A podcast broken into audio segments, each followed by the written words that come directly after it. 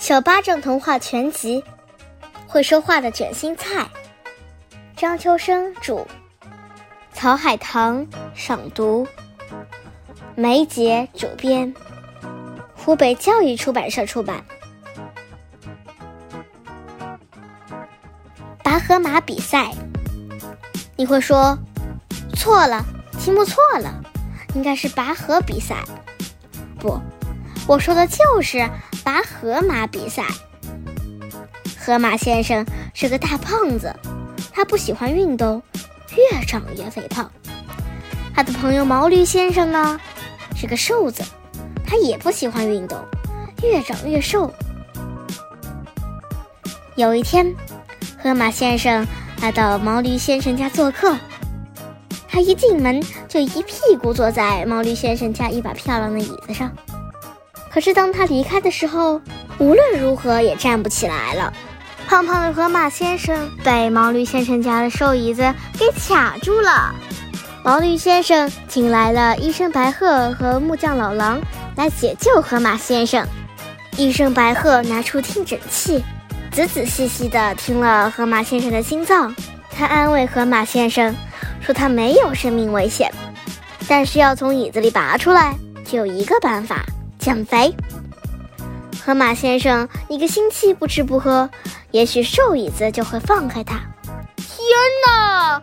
河马先生叫了起来：“一个星期不吃不喝，我会给饿死的。”木匠老狼在边上插嘴了，说：“还是我来吧，让我用斧子、锯子把椅子拆了，河马先生不就出来了吗？”天哪！这次轮到毛驴先生叫了，这把椅子可是我家祖传的珍藏品啊！我爷爷的爷爷的爷爷就曾在上面坐过。最后还是机灵的小兔提出，我们来举行一次拔河马比赛吧。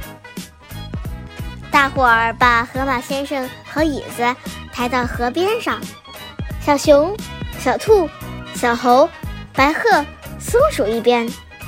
抓住河马先生的手，老狼、獾、熊猫、公鸡、刺猬一边拉住椅子的腿，河马先生嘴里喊着：“一、二、三！”大伙儿一使劲，终于把河马先生从椅子里拔出来了。从此，大伙儿都爱上了这个拔河马活动。不过，他们用一根绳子代替了河马先生和椅子。因为他们不能让河马先生老卡在椅子里，大伙儿把这项有趣的活动叫做“拔河马比赛”。河马先生呢，他挥舞着小旗，当然是个裁判。名师赏读：一、二、三，拔呀拔，拔出个胖河马。没错，拔的就是胖河马。河马太胖，卡在椅子里出不来啦！多亏动物们来帮忙。一二三，拔呀拔！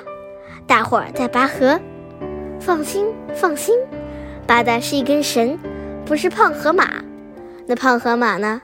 他当裁判啦！原来拔河比赛是这样发明的，真逗！